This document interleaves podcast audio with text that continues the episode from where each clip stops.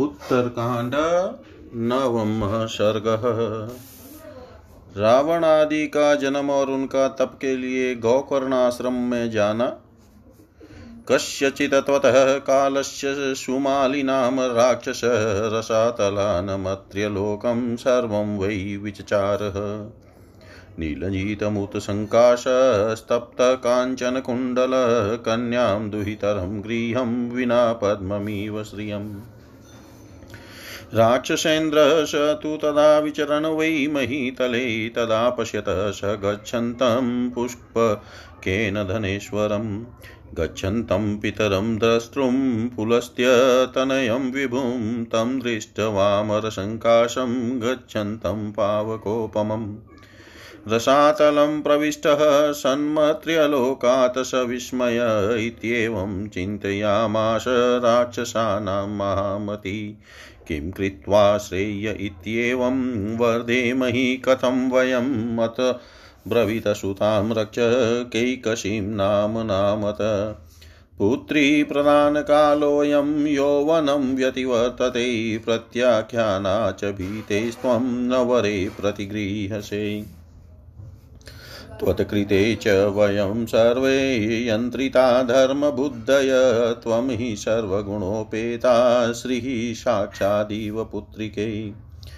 कन्यापितृत्वं दुःखं हि सर्वेषां मानकाङ्क्षिणां न ज्ञायते च कः कन्यां वरयेदीति कन्यके। मातुः कुलं पितृकुलं यत्र चैव च दीयते कुलत्रयं सदा कन्या संशये स्थापय तिष्ठति सा त्वं मुनिवरं श्रेष्ठं प्रजापतिकुलोद्भवं भज विश्रवशं पुत्री पौलस्त्यं वरय स्वयम्। ईदृशास्ते भविष्यन्ति, पुत्राः पुत्री न संशय, तेजसा भास्करसमो तादृशोऽयं धनेश्वर। सा तु तद्वचनं श्रुत्वा कन्यका पितृगौरवा, तत्र गत्वा च सा तस्थौ विस्रवा यत्र तप्यते। एतस्मिन्नन्तरे राम पुलस्त्यतनयो द्विजग्निहोत्रमुपातिष्ठ चतुर्थम् इव पावक। अविचिन्तय तु तां वेलां दारुणां पितृगौरवात् उपस, उपसृत्याग्रस्तस्य चरणाधोमुखी स्थिता। विलिखन्ति मुहुभूमिमङ्गुष्ठाङ्ग्रेण भामिनी स तां वीक्ष्य शुश्रोणी पूर्णचन्द्रनिबाननाम्।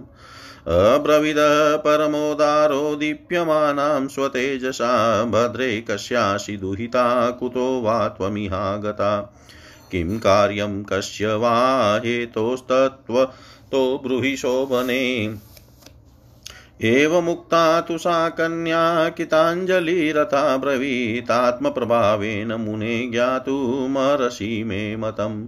किं तु माँ विधिभ्रमर्षै शासनात् पितुरागतां कैकशी नाम नाम्नाहं शेषं त्वं ज्ञातुमर्हसि। स तु गत्वा मुनिर्ध्यानं वाक्यमेतद्ुवाच विज्ञातं ते मया भद्रे कारणं यन्मनोगतम्। सुताभिलाषो मतस्ते मतमातङ्गगामिनी दारुणायां तु वेलायां यस्मात् त्वं मामुपस्थिता। शृणु तस्मात् सूतान् भद्रे यादृशान् जनयिष्यसि दारुणान्, दारुणाकारान्, दारुणाभिजनप्रियान्। प्रस्विष्यसि शुश्रोणी राक्षसान् क्रूरकर्मण सा तु तद्वचनं श्रुत्वा प्रणिपत्याब्रवीद्वच भगवन्नीदृशान् पुत्रास्त्वतोऽहं ब्रह्मवादिन नेक्षामि सुदुराचारान् प्रसादं कतुमहर्षि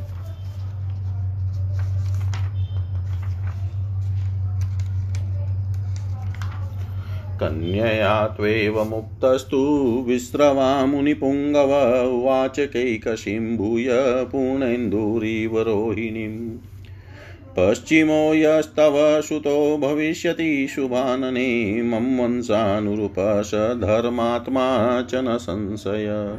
एवमुक्ता तु सा कन्या रामकालेन केनचिज्जनयामास बिभत्सं रक्षो रूपं सुदारुणम्।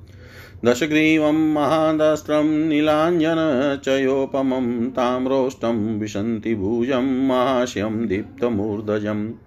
तस्मिन् जाते ततस्मिन् स्वज तस्मिन् जाते ततस्तस्मिन् सज्ज्वालकवला शिवा।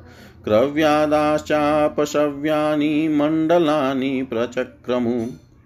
ववसरुधिरं देवो मेघाशखरनीश्वना प्रभवो न च सूर्यो वै महोल्काश्च पतन् भुवि च कम्पे जगति चेव सुदारुणा क्षोभ्यक्षुभितश्चेव समुद्रसरितां पति। अथ नाम करोत् तस्य पितामह समपिता दशग्रीवप्रसूतोऽयं दशग्रीवो भविष्यति। तस्य त्वन्तर तस्य त्वनन्तरं जातः कुम्भकर्णो महाबलप्रमाणाद् यस्य विपुलं प्रमाणं नेह विद्यते। ततः शूर्पणखा नाम विकृतानना विभीषणश्च धर्मात्मा केकस्या पश्चिमसुत तस्मिन् जाते महासत्त्वे पुष्पवशं पपात नभस्तानिदुम्भयो देवानां प्राणदस्तथा वाक्यं चेवान्तरिक्षे च साधु साध्विति तदा तदा तौ तौ तत्र महारण्ये ववृधा ते महोजशो कुम्भकर्णदशग्रीवौ लोकोद्वेगकरो तदा कुम्भकर्णप्रमतस्तु महर्षीन् धर्मवत्सलान् त्रैलोक्यनित्यासन्तुष्टो भक्षयन् विचचार विभीषणस्तु धर्मात्मा नित्यं धर्मव्यवस्थित स्वाध्यायनियताहार उवास विचितेन्द्रियत वैश्रवणो देवस्तत्र कालेन केनचित् आगत पितरं द्रष्टुं पुष्पकेन धनेश्वर। तं दृष्ट्वा कैकशी तत्र ज्वलन्तमिव तेजसा गम्य राक्षसी तत्र दशग्रीवमुवाच। पुत्र वैश्रवणं पश्य भ्रातरं तेजसावृतं भ्रातृभावे शमे चापि पश्यात्मानं त्वमीदृशम्। दशग्रीव यथा यत्नं कुरुष्वामितविक्रम यथा त्वमपि मे पुत्र भवे वैश्वणोपम मातुस्तदवचनं श्रुत्वा दशग्रीवप्रतापवान् अमसमतुलं लेभे प्रतिज्ञां चाकरोत् तदा। सत्यं ते प्रतिजानामि भ्रातृतुल्योऽधिकोऽपि वा भविष्याम्योजसा चैव सन्तापं त्यज हृद्गतम् ततः क्रोधेन तेनेव दशग्रीवशानुज चिकीर्षु दुष्करं कर्म तप्से धृतमानस। प्राप्स्यामि तपसा काममिति कृत्वाद्यवश्य च आगच्छदात्मसिद्ध्यतं गोकर्णस्याश्रमं शुभम् स राक्षस तत्र सहानुजस्तदा तपश्चारातुलमुग्रविक्रम। अतोषि चापि पितामहं विभुं ददौ शतुष्टश्च वराञ्जयावान्। ददौ चतुष्टश्च वरांज वाहन। कुछ काल के पश्चात नीले मेघ के समान श्याम वन वाला राक्षस सुमाली तपाए हुए सोने के कुंडलों से अलंकृत हो अपनी सुंदरी कन्या को जो बिना कमल की लक्ष्मी के समान जान पड़ती थी। साथ ले रसातल से निकला और सारे मत्यलोक में विचरने लगा।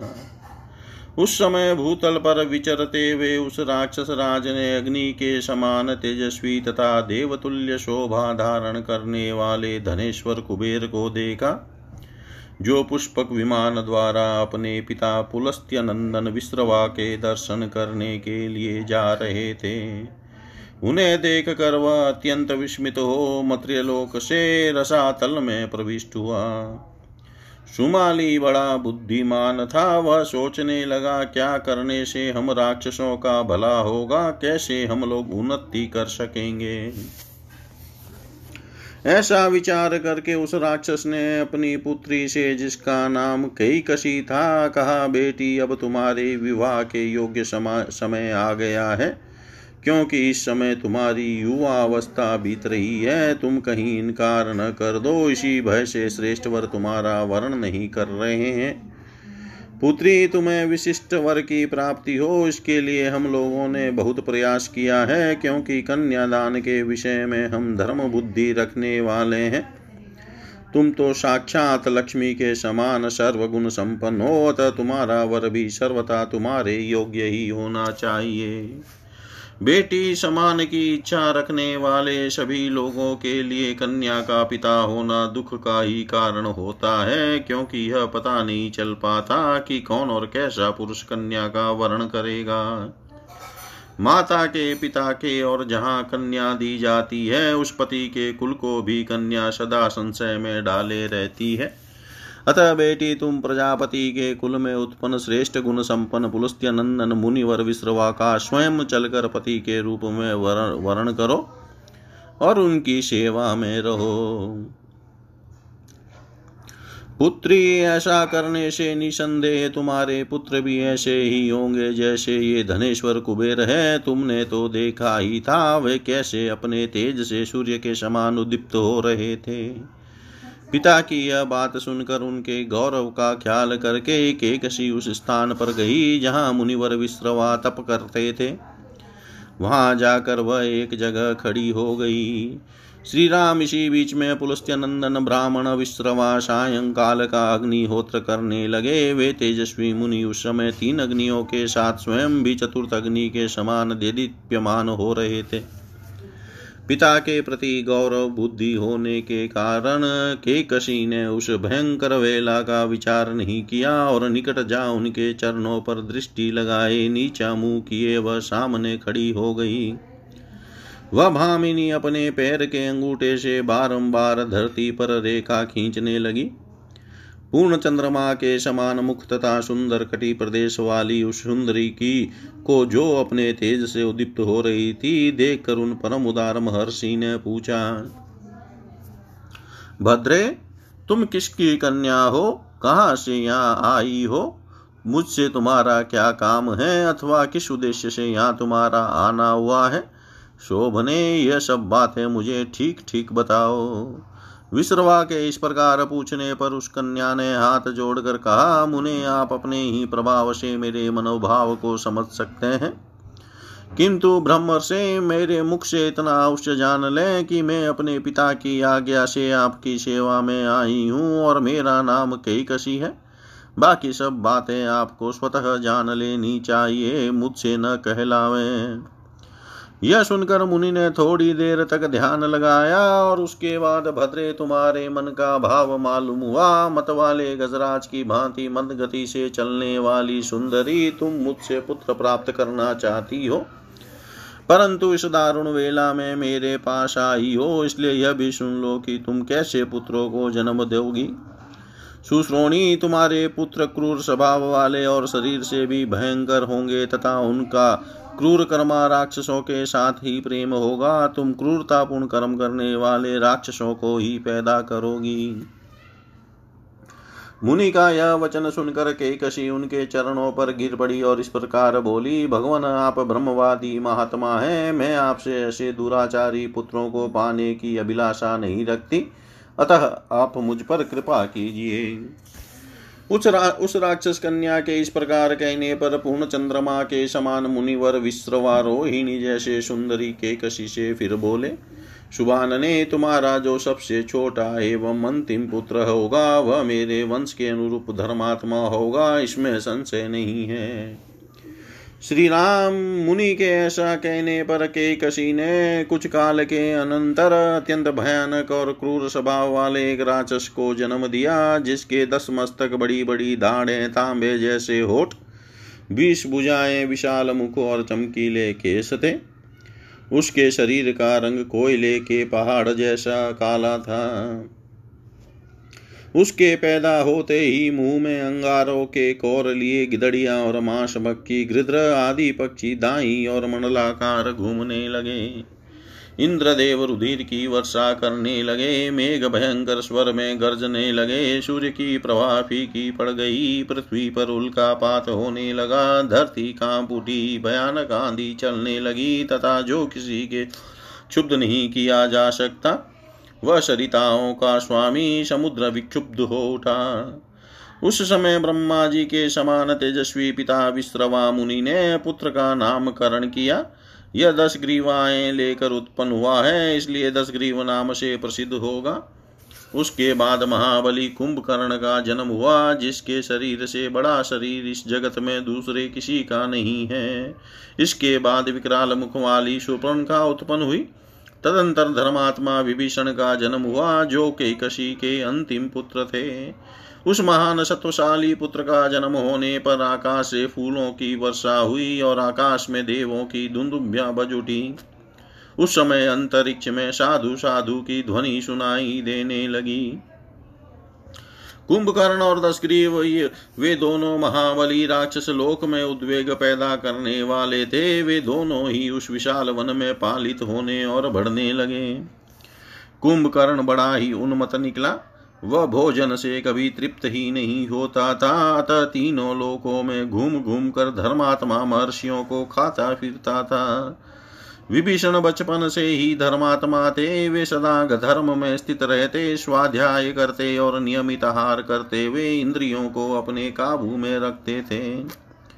कुछ काल बीतने पर धन के स्वामी व श्रवण पुष्पक विमान पर आरूढ़ अपने पिता का दर्शन करने के लिए वहाँ आए। वे अपने तेज से प्रकाशित हो रहे थे। उन्हें देख कर राक्षस कन्या के कशी अपने पुत्र दस ग्रीव के पास आई और इस प्रकार बोली बेटा, अपने भाई वैश्रवण की ओर तो देखो, वे कैसे तेजस्वी जान पड़ते हैं। भाई होने के नाते तुम भी नी के समान हो, परंतु अपनी अवस्था देखो कैसी है। अमित पराक्रमी दशग्रीव, मेरे बेटे, तुम भी ऐसा कोई यत्न करो, जिसे वे श्रवण की भांति, की ही भांति तेज और वैभव से संपन्न हो जाओ। माता का यह बात माता की यह बात सुनकर पता, प्रतापी दस ग्रीव को अनुपम अमर हुआ उसने तत्काल प्रतिज्ञा की। माँ, तुम अपने हृदय की चिंता छोड़ो, मैं तुमसे सची प्रतिज्ञा पूर्वक कहता हूँ कि अपने पराक्रम से भाई वैश्रवण के समान या उनसे भी बढ़कर हो जाऊँगा। तदनंतर उसी क्रोध के आवेश में भाइयों सहित दशग्रीव ने दुष्कर कर्म की इच्छा मन में लेकर सोचा, मैं तपस्या से ही अपना मनोरथ पूर्ण कर सकूँगा। ऐसा विचार कर उसने अमन में तपस्या का ही निश्चय किया और अपनी अभिष्ट सिद्धि के लिए वह गौकर्ण के पवित्र आश्रम पर गया। भाइयों सहित उस भयंकर महा, भयंकर पराक्रमी राक्षस ने अनुपम तपस्या आरंभ की। उस तपस्या द्वारा उसने भगवान ब्रह्मा जी को संतुष्ट किया और उन्होंने प्रसन्न होकर उसे विजय दिलाने वाले वरदान दिए। इतिहासे श्रीमद् रामायणे, वाल्मीकियै आदिकाव्यै, उत्तरकाण्डे नवमः सर्ग। सर्वं श्रीशां सदाशिवार्पणम् अस्तु। ॐ विष्णवे नम ॐ विष्णवे नम ॐ विष्णवे नमः। उत्तरकांड दशमः सर्ग रावण आदि की तपस्या और वर प्राप्ति। अथा ब्रवीण राम कथं ते भ्रातरो वने कीदृशं तु तदा ब्रह्मस्तपस्ते पुमहाबला अगस्त्यस्त्वब्रवीत तत्र रामं सुप्रीतमानसं तास्तान् धर्मविधिस्तत्र भ्रातरस्ते समाविशन्। कुम्भकर्णस्ततो यतो नित्यं धर्मपथे स्थित ततापग्रीष्मकाले तु पञ्चाग्रिनपरितस्थित। मेघाम्बुषिक्तो वसासु विरासनमसेवत नित्यं च शिशिरकाले जलमध्यप्रतिश्रय। एवं वर्षसहस्राणि दश तस्यापचक्रमु धर्मे प्रयतमानस्य शतपथे निश्चितस्य च। विभीषणस्तु धर्मात्मा नित्यं धर्मपरशुचि पञ्चवर्षसहस्राणि पालेनेकेन तस्तिवान्। समाप्ते नियमे तस्य नन्दितुश्चाप्सरो गणापपात पुष्पवशं चतुष्टुवुश्चापि देवता। पञ्चवशसहस्राणि सूर्यं चेवानवव ततस्तौ चौद्रशिरोबाहु स्वाध्याये धृतमानस। एवं विभीषणस्यापि स्वर्गस्थस्येव नन्दने दशवशसहस्राणि गतानि नियतात्मन। दशवशसहस्रं तु निराहारो दशानन पुण्यवशसहस्रे तु शिरश्चाग्नौ जुहावश। एवं वशसहस्राणि नवतस्यातिचक्रमु शिरांसित नवचाप्यस्य प्रविष्टानि हुतासनम् अथ वशसहस्रे तु दशमे दशमं शिरक्षेतुकामे दशग्रीवे प्राप्तस्तत्र पितामह। पितामहस्तु सुप्रीतः सार्धं देवेरुपस्थितः तव तावत् दशग्रीवप्रीतोऽस्मित्य भयभाषत शीघ्रं वरय धर्मज्ञ यभिकाञ्चित कं ते कामं करोम्यद्य न वृता ते परिश्रम। अथ ब्रवीदशग्रीव प्रहस्तेनान्तरात्मना प्रणम्य शिरसा देवं हसगद्गदया गिरा। भगवन् प्राणिनां नित्यं नान्यत्र मरणाद् भयं नास्ति मृत्युशम शत्रुरमरत्वमहं वृणे। एवमुक्तस्तदा ब्रह्मदशग्रीवमुवाच, नास्ति सर्वामरत्वं ते वरमन्यं वृणीष्व मे। एवमुक्ते तदा राम ब्रह्मणा लोककर्तॄणा दशग्रीव उवाचेदं कृताञ्जलिरथाग्रत। सुपर्णनागयक्षाणां दैत्यदानवरक्षसाम् अवध्योऽहं प्रजाध्यक्ष देवतानां च शाश्वत। न हि चिन्ताममान्येषु प्राणिष्वमरपूजित। तृणभूता हि ते मन्ये प्राणिनो मानुषादय। एवमुक्तस्तु धर्मात्मा दशग्रीवेण रक्षसा उवाच वचनं देव सह देवै पितामह भविष्यत्येवमेतत्ते वचो राक्षसपुङ्गव एवमुक्त्वा तु तं राम दशग्रीवं पितामह।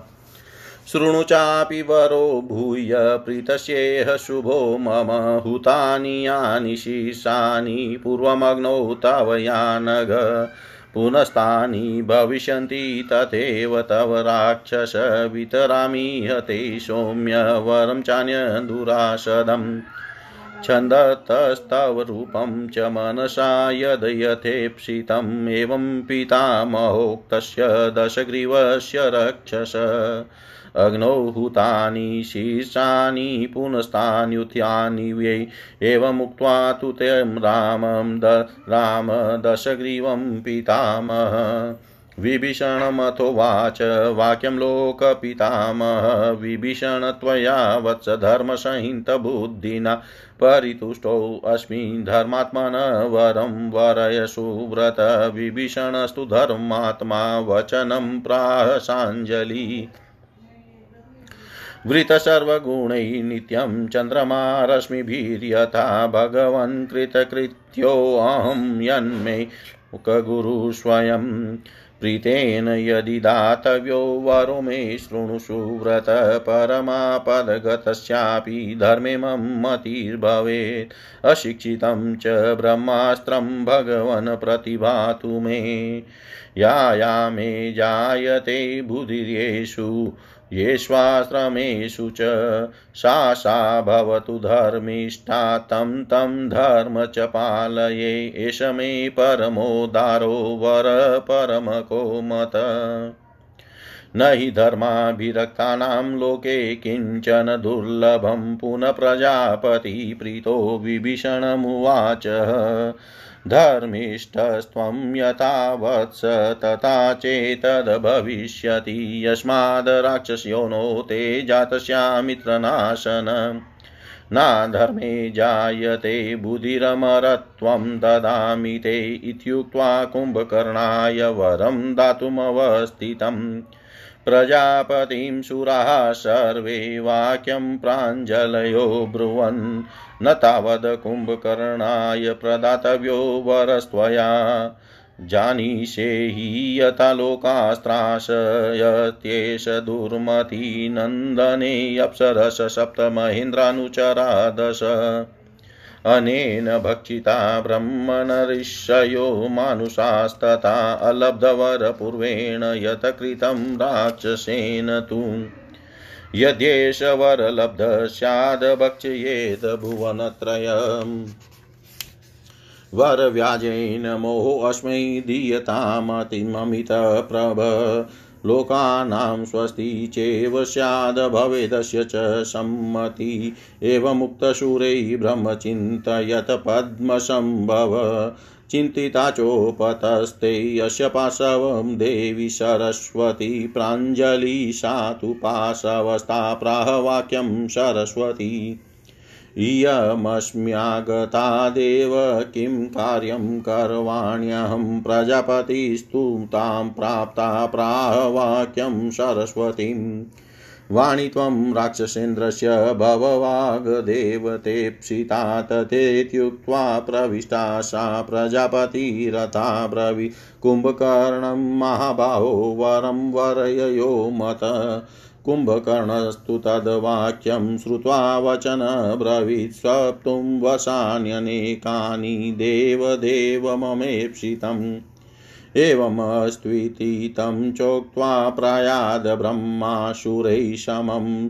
देवि सरस्वती केव राक्षसं तं जहो पुनः ब्रह्मणा सह देवेषु गतेषु च नभस्थलम्।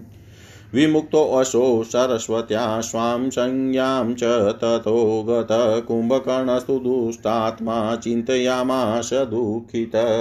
ईदृशं किमिदं वाक्यं ममाद्यवद नाच वदनच्युतम् अहं व्यामोहितो देवैरिति मन्ये तदागते एवं लभद् लब्धवरा सर्वे भ्रातरो दीप्ततेजस। श्लेषमातकवनं गत्वा तत्र ते न्यवसन् सुखम्। श्लेषमातकवनं गत्वा तत्र ते न्यवसन् सुखम्। इतनी कथा सुनकर श्री रामचंद्र जी ने अगस्त्य मुनि से पूछा भ्रमण उन तीनों महाबली भाइयों ने वन में किस प्रकार और कैसी तपस्या की? तब अगस्त्य जी ने अत्यंत प्रसन्न चित वाले श्री राम से कहा, रघुनंदन, उन तीनों भाइयों ने वहाँ पृथक पृथक धर्मा धर्म विधियों का अनुष्ठान किया। कुंभकर्ण अपनी इंद्रियों को संयम में रखकर प्रतिदिन धर्म के मार्ग में स्थित हो, गर्मी के दिनों में अपने चारों ओर आग जला, धूप में बैठकर पंचाग्नि का सेवन करने लगा। फिर वर्षा ऋतु में खुले मैदान में, विरासन में बैठकर मेघों के बरसाए हुए जल से भीगता रहा और जाड़े के दिलों में प्रतिदिन जल के भीतर रहने लगा। इस प्रकार सन मार्ग में स्थित हो, धर्म के लिए प्रयत्नशील हुए उस कुंभकर्ण के दस हज़ार वर्ष बीत गए। विभीषण तो सदा से ही धर्मात्मा थे।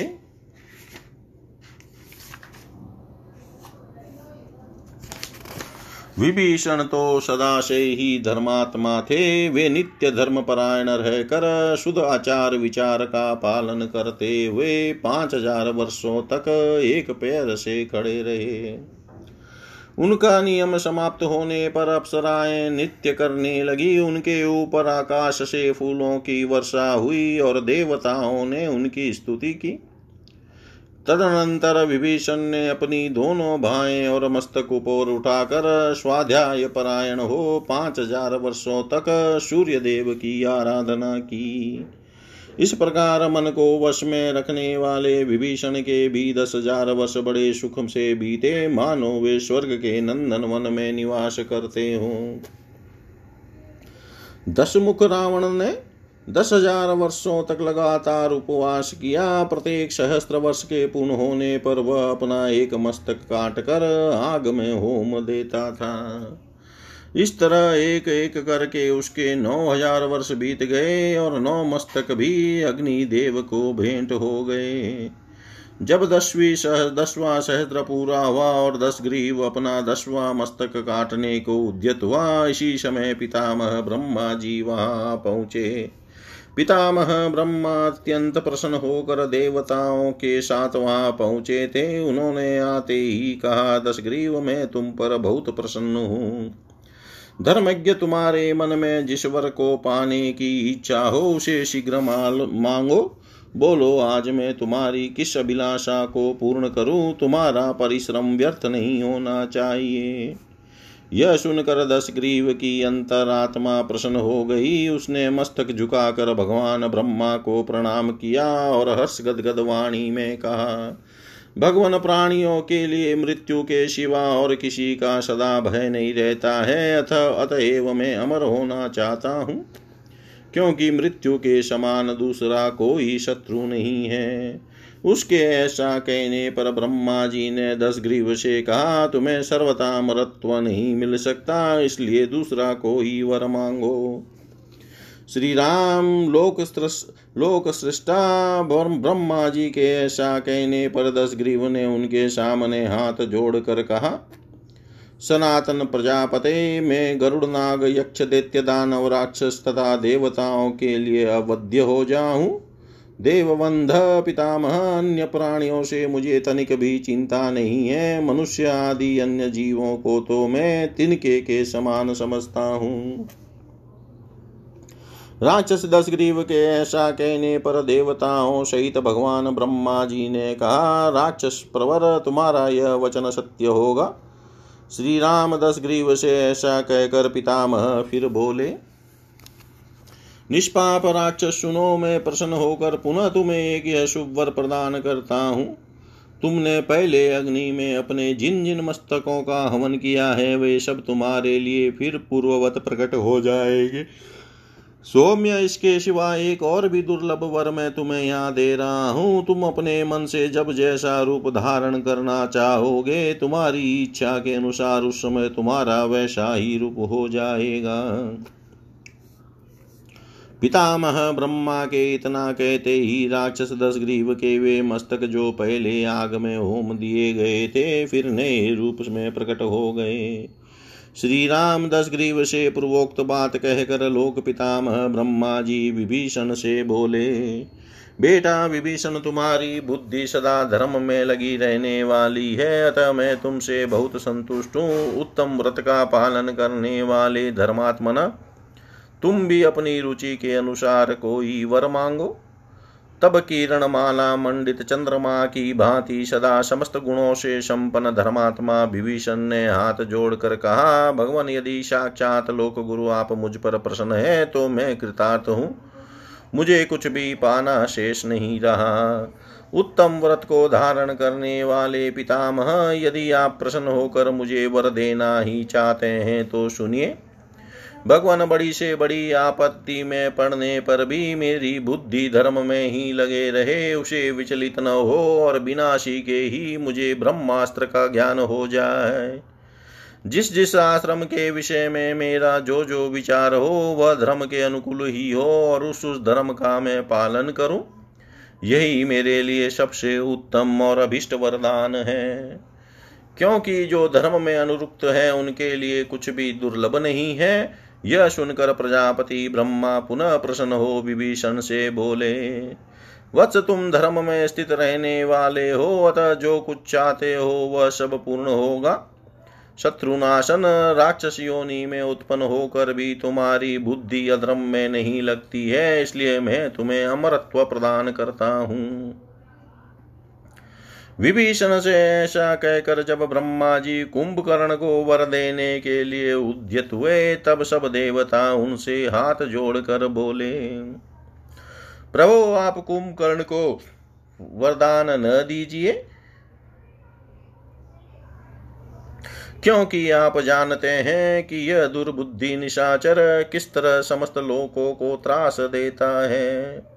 भ्रमण इसने नंदन वन की सात अप्सराओं देवराज इंद्र के दस अनुचरों तथा बहुत से ऋषियों और मनुष्यों को भी खा लिया है। पहले वरना पाने पर भी इस राक्षस ने जब इस प्रकार प्राणियों का के भक्षण का क्रूरतापूर्ण कर्म कर डाला है, तब यदि इसे वर प्राप्त हो जाए, उस दशा में तो यह तीनों लोकों को खा जाएगा। अमित तेजस्वी देव, आप वर के बहाने इसको मोह प्रदान कीजिए। इससे समस्त लोकों का कल्याण होगा और इसका भी सम्मान हो जाएगा। देवताओं के ऐसा कहने पर कमल योनि ब्रह्मा जी ने सरस्वती का स्मरण किया। उनके चिंतन करते ही देवी सरस्वती पास आ गई। उनके पार्श्व भाग में खड़ी हो सरस्वती ने हाथ जोड़कर कहा, देव, यह मैं आ गई। मेरे लिए क्या आज्ञा है? मैं कौन सा कार्य करूँ?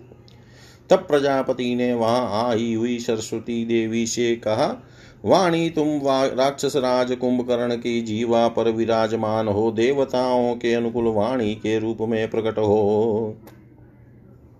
तब बहुत अच्छा कहकर सरस्वती कुंभकर्ण के मुख में समा गई। इसके बाद प्रजापति ने उस राक्षस से कहा, महाबाहु कुंभकर्ण, तुम भी अपने मल के अनु, मन के अनुकूल को ही वर मांगो। उनकी बात सुनकर कुंभकर्ण बोला देव देव मैं अनेक अनेक वर्षों तक सोता रहूँ, यही मेरी इच्छा है। तब एवं अस्तु, ऐसा ही हो कहकर ब्रह्मा जी देवताओं के साथ चले गए। फिर सरस्वती देवी ने भी उस राक्षस को छोड़ दिया। ब्रह्मा जी के साथ देवताओं के आकाश में चले जाने पर जब सरस्वती जी उसके ऊपर से उतर गई, तब दुष्टात्मा कुंभकर्ण को चेत हुआ और वह दुखी होकर इस प्रकार चिंता करने लगा। अहो, आज मेरे मुँह से ऐसी बात क्यों निकल गई? मैं समझता हूँ ब्रह्मा जी के साथ आए हुए देवता नहीं उस समय मुझे मोह में डाल दिया था। इस प्रकार वे तीनों तेजस्वी भ्राता वर पाकर श्लेष्मात्क वन लसोड़े के जंगल में गए और वहाँ सुखपूर्वक रहने लगे। इतिहासे श्रीमद रामायणे, वाल्मीकि आदि काव्य उत्तरकाण्डे दशमः सर्गः सर्वं श्रीशां सदाशिवार्पणम् अस्तु। ॐ विष्णवे नमः, ॐ विष्णवे नमः, ॐ विष्णवे नमः।